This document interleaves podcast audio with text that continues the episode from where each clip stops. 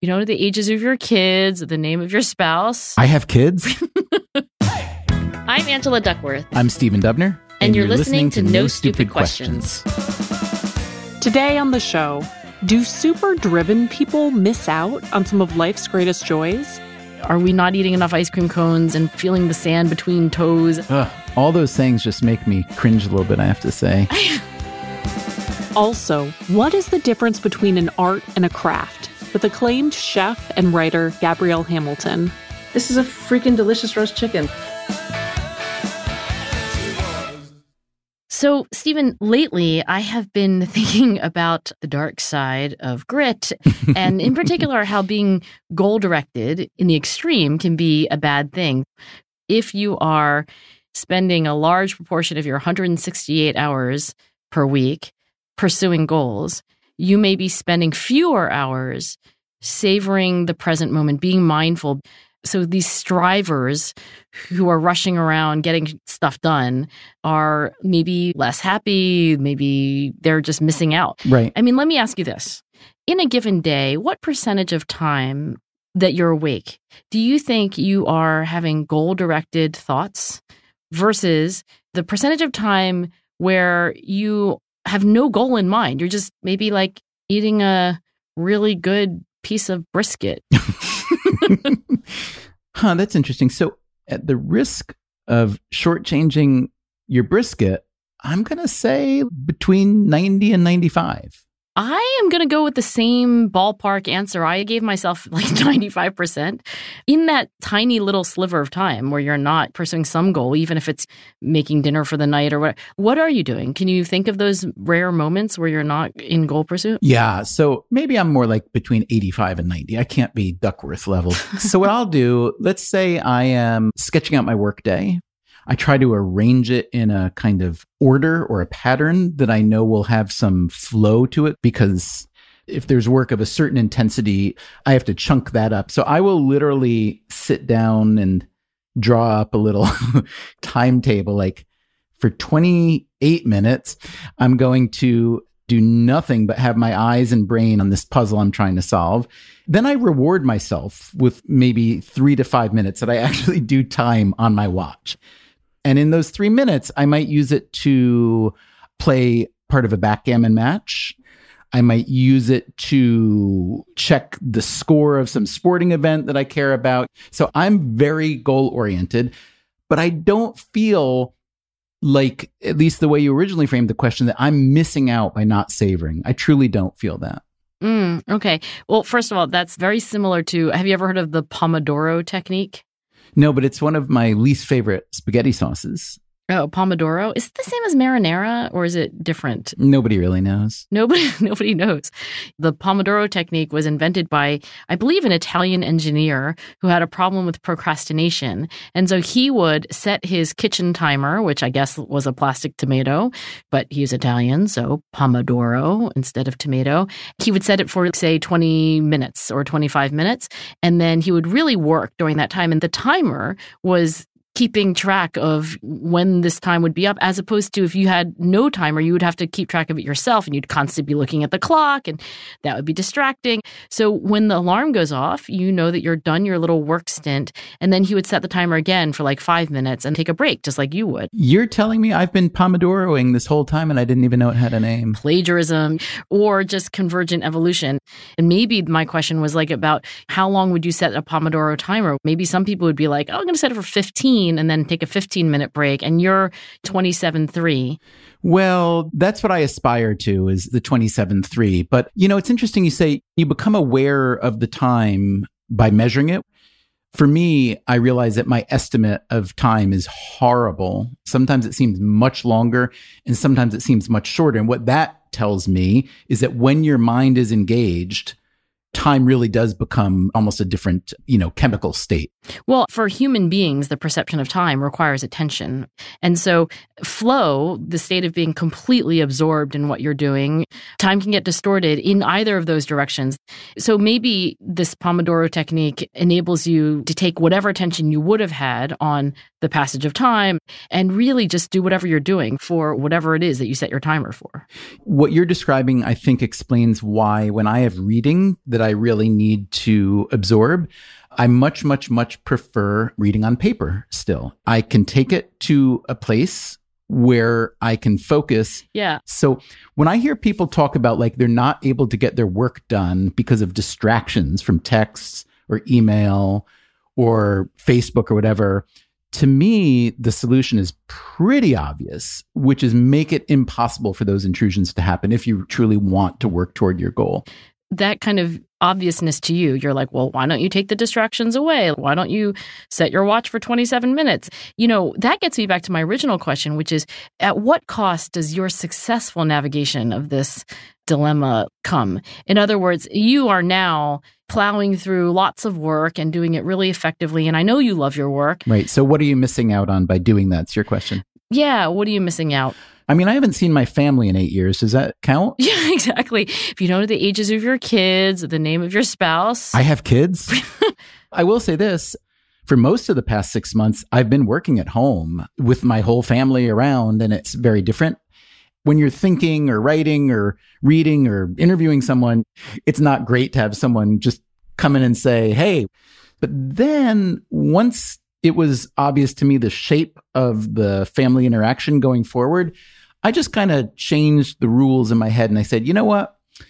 Whenever anybody wants to do anything or to talk about anything, since we're in this unusual circumstance, I'm just always going to say yes to it.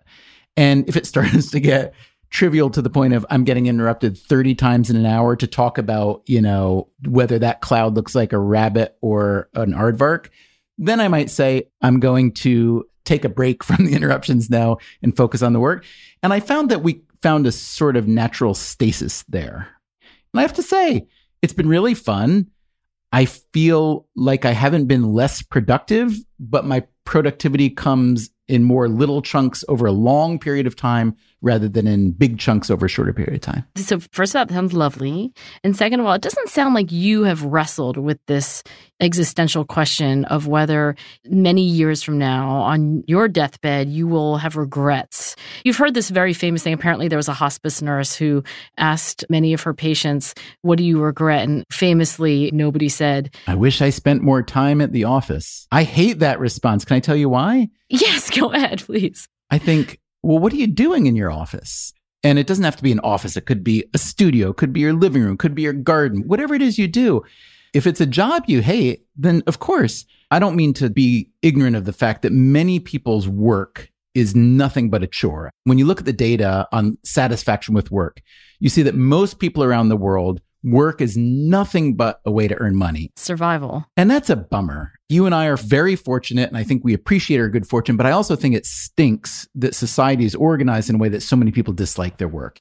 So, anyway, when people say no one on their deathbed ever said, I wish I'd spent more time in the office, I think, well, I don't know if I'm a cancer researcher or if I'm a set designer or if I'm a writer. And I think there were those days when I thought, man, I'm just going to go for a walk today. I'm just going to sit around and listen to music today. No, maybe I should have. So I'm of one and a half minds about that saying.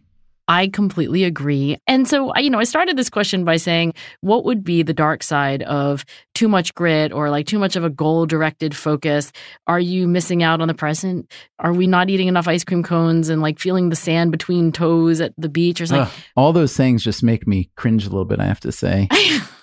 I'm with you. And I have been thinking about it because maybe there's something that you and I are just oblivious to. Missing. Yeah. Look, I think you're right. And I appreciate what you're saying. I think that you and I probably do define ourselves a lot and maybe too much by our vocations. I will say this though, one of my favorite sayings in life was something my mom would say when we kids, so there were a lot of kids and very few resources, monetary and otherwise. So there was naturally a little bit of complaining, right? Like, why are all my clothes hand me downs? Why is all our food homegrown food and home baked bread and tastes terrible, et cetera, et cetera, et cetera? And my mother had a phrase, and the phrase was, enough is as good as a feast. And, you know, even though the phrase connotes food and eating, I think as a life parallel, it's even better. And I think about it all the time. In economic terms, you think about diminishing returns. And this goes back to our conversation about maximizing versus satisfying. We think that maximizing will bring outsized rewards that we can savor and will make us feel a different category of satisfaction. I'm not saying anything that philosophers haven't identified before, which is the key to happiness is being happy with what you've got, not with having to always cast your eye on a new goal. So it sounds to me like on the Pomodoro time, when you set it to 27 to do work that you love, you're very happy in those 27 minutes. Just to be fair, I'm sometimes miserable. Sometimes it's incredibly difficult. But there's a gratification that you find in your work. And if I have this right, you're pretty happy with the three minutes you have to be completely unplugged, not goal directed, just sort of futzing around on your backgammon game, et cetera. And you don't want to change this to be 15 15. Your 27 3 is a feast for you. Is that right? I think that's about right. Yeah. I mean, look, everybody finds a way to arrange their lives to make themselves as happy as they can given their circumstances and resources, right? Yeah, given their constraints. I don't need my pattern to look like your pattern. You don't need your work to look like my work to be happy and so on. So I've got my Pomodoro, but you don't have to. Me Pomodoro, Sue Pomodoro. and I say, I'm good with 28 too, actually. And I think I'm going to stick with my Pomodoro just set the way it is. Still to come on No Stupid Questions. Stephen takes a break while Angela goes one on one with recipient of the James Beard Award for Best Chef in New York City, Gabrielle Hamilton, about being a self taught chef, turning insecurity into confidence, and having to close her restaurant due to the global pandemic. We're going to sit out here and make beautiful plates while everyone here is going to hell in a handbasket.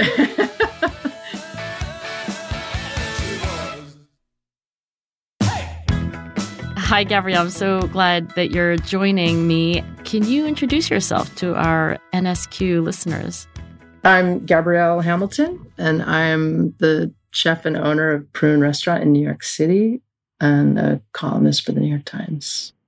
I am dying to ask you a question that has actually been simmering as I read through like essays that you've published in the Times. And of course, I read Blood, Bones, and Butter.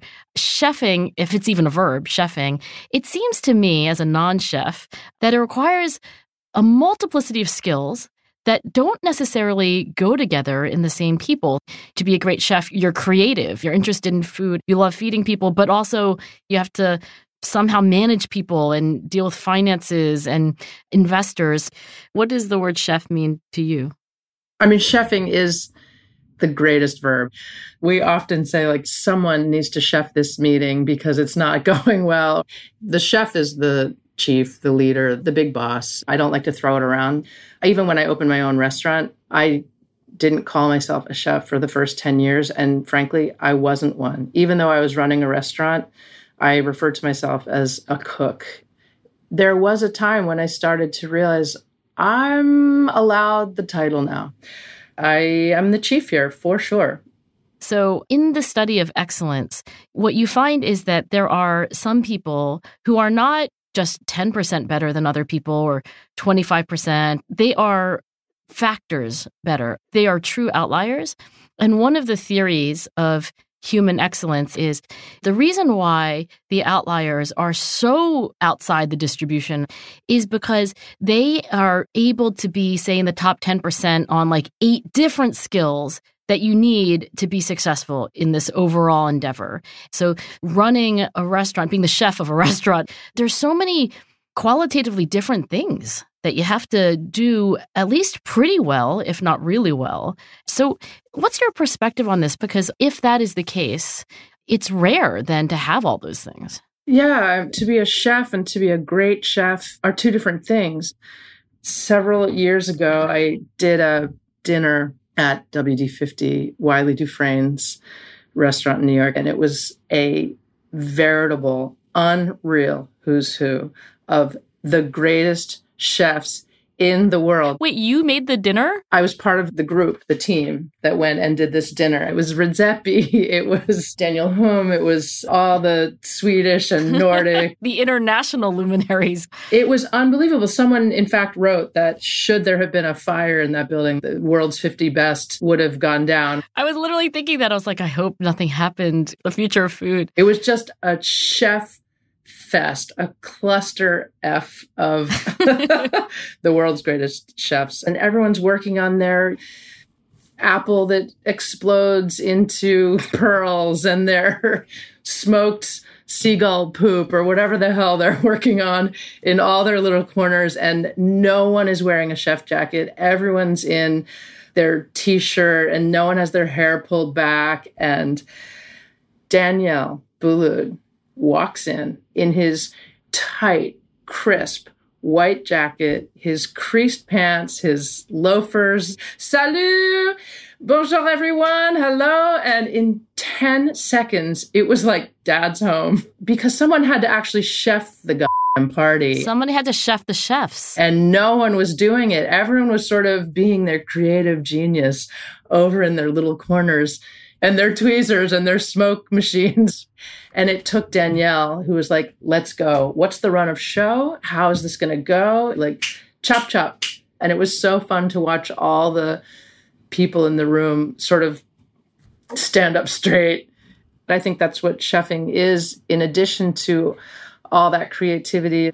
All the fish have to swim in the same direction. You have to honor all kinds of individuality and at the same time get a group to work in common purpose. The expectations have to be made explicit and you have to teach. So, first of all, I think I understand better what this verb that we both like really means. I think in the French, what does it mean? Actually, head, right? The chief. The leader, the chief. And no one teaches you to be a leader. It's one of the worst spots for a cook who's been promoted to sous chef because that is the first time you are really in charge of the crew and just about everything that has to happen in a restaurant. You've taught them all the practicalities of what goes in the recipe or what the dish should look like, etc. But what you don't often find a sous chef getting is a lot of education about how to bring a group together. It's often people's first experience with power, which is like a freaking atomic bomb, and a lot of people mishandle it. When you first transitioned, I guess, to some version of a chef with this additional and very different responsibility, did you like it? The problem with me is that I am a bossy person in general. Same Z's. I also have that sort of adherence to excellence that drives me crazy. And so I had already become accustomed to not making any friends. when I used to chef situations that I had no business chefing. When I worked in catering kitchens, it's kind of a mayhem, a sort of every man for himself. Sometimes there's no clear chef in a catering kitchen. And so you're just watching one guy making bûche de Noël the way they think it should be made, and someone else is like roasting turkeys the way they think the turkey should be roasted. It's like parallel play with kids. And it's my nature. I can't really help it. I am just like, that turkey doesn't look good. and so I have struggled with my innate chefness long before I ever became a chef by realizing, huh, I'm alone crying in the van because I didn't make any friends today. And yes, it mattered to me that the turkeys were perfect, but how can I not feel so alone? How can I get the product the way it has to be for me by my standards without feeling left out and absolutely like I've ruined relationships or that everyone's standing 10 feet away from me or no one's going to invite me out for a drink after work. And so I, I would say I learned really the hard way. And one of the things that I really cherished about owning my own restaurant was that I got to shepherd people through those brutal experiences that I had done on my own teaching people like if you just move your cutting board a little closer here you don't have to lean over so far or if we could just raise this up then you don't have to hunch over so hard. Can I ask then? Maybe there was a time earlier in your career where you'd go back in the van and cry because you didn't make any friends that day, but that is because the product came out excellent. Then, if I'm hearing you right, later, and maybe especially at Prune, there was a flip. So the emphasis was on the people and less about the product. Do I have that right? I would say that it's maybe what you were talking about is you get good at eight things or something, and that's what determines excellence. I would add it into the braid of my work life so that you don't triage constantly like, well, the food's going to suck today, but man, is this team going to be strong or am I going to be well liked? It's a constant braiding in of new things, which is actually very natural in a way. Look, cooking is very repetitive you boil a lot of water every day. this is how I would entertain myself. I would work this station at brunch, I would work the front station. And you're doing a lot at the front. You're splitting and toasting, oh, about 540 English muffins in five hours. Especially for your famous brunch. And you're calling the tickets and you're assembling the plates and putting them in the window. But over time, once you have the hang of all those things, I would look around like, how am I going to up my game? I got this. What's next? And I used to set these goals and meet them. And they were, I will finish this insane brunch shift with not a single stain on my apron. Or I will finish this brunch shift and there will be no crumbs from the English muffins on the floor in my station.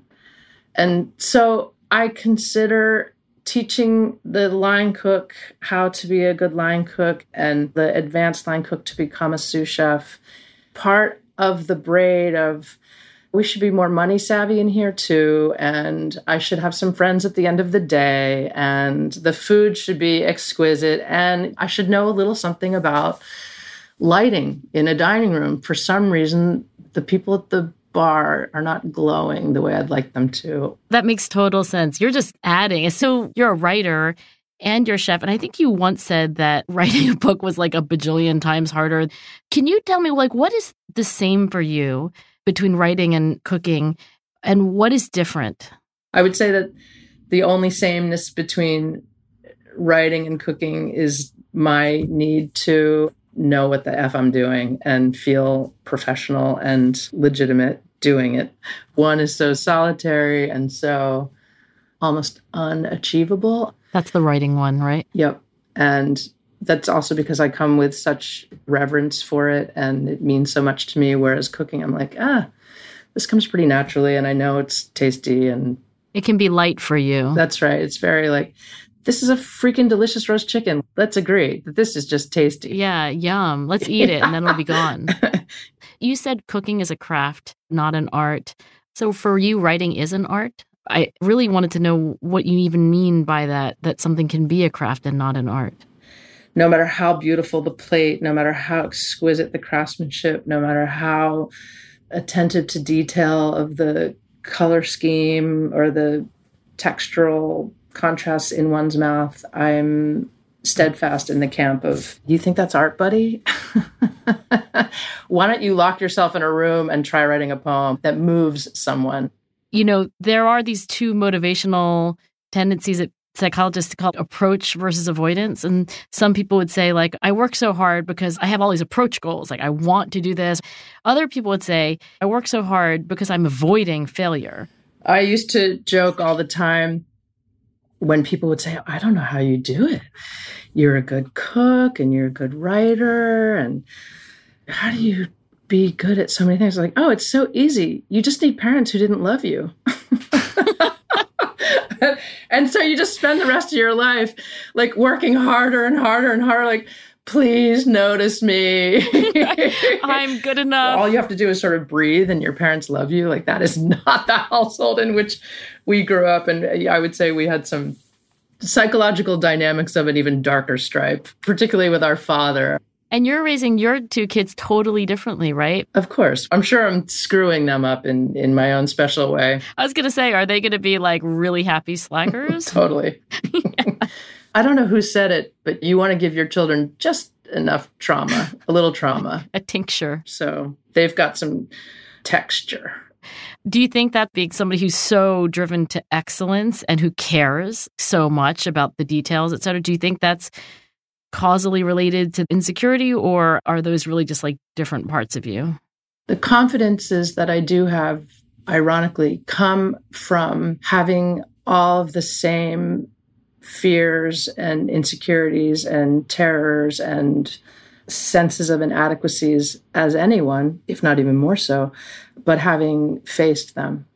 And so I don't know if you're allowed to say this without sounding like an asshole, but I find myself brave to have faced the things that terrify me or that I think I'm going to fail at, etc you hold your breath and you squint and you're just sort of like, I'm going in. It's like jumping into an ice cold lake off of a very tall rock and you're not sure what's at the bottom. And some people just sort of back down and like, I think I'm not going to take that risk. And having, I think, jumped into enough of those cold lakes, I've developed some confidence, but it doesn't mean I don't struggle with tremendous insecurity.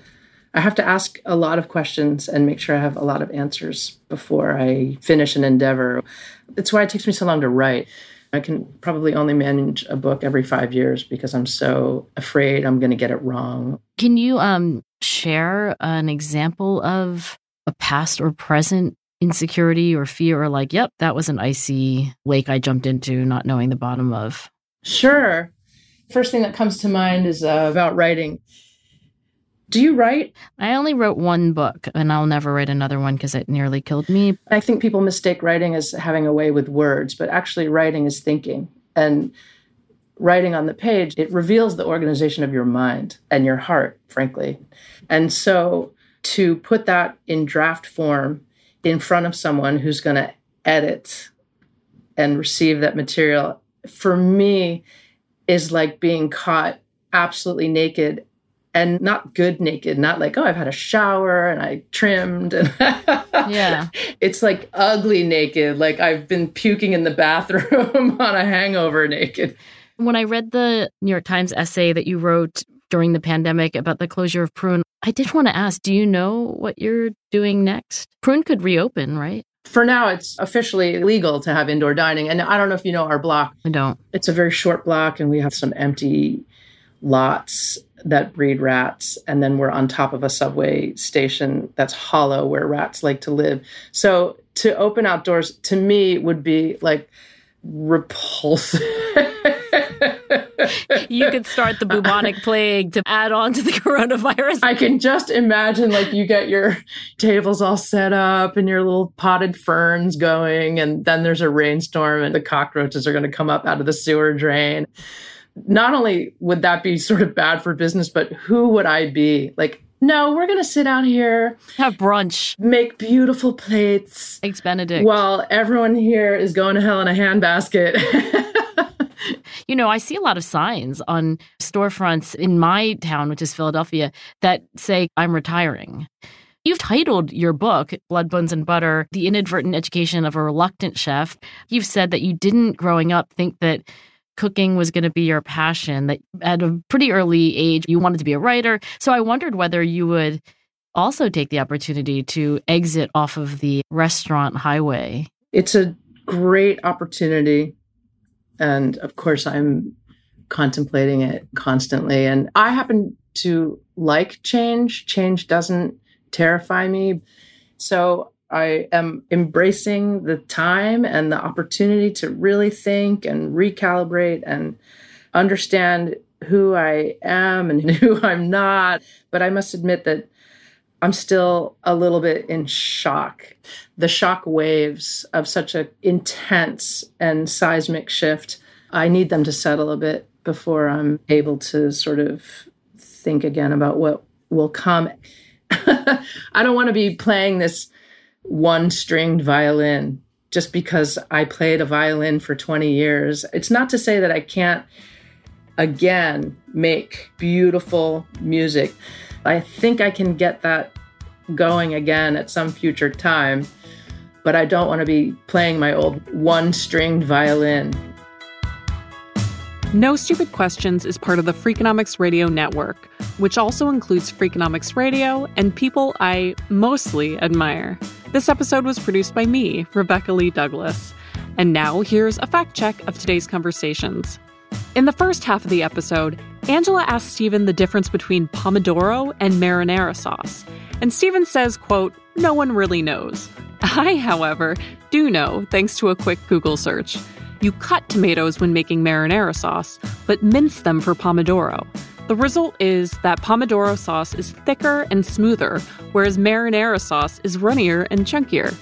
Later on, Stephen and Angela discuss the story of the hospice nurse who reported that very few of her patients felt that they should have spent more time in the office. The nurse in question is Australian palliative care provider Bronnie Ware, author of the 2012 memoir, The Top Five Regrets of the Dying. In the book, Ware writes that the five most common regrets she came across were as follows I wish I'd had the courage to live a life true to myself. I wish I'd had the courage to express my feelings. I wish I'd stayed in touch with my friends. I wish I'd let myself be happier. And finally, I wish I hadn't worked so hard.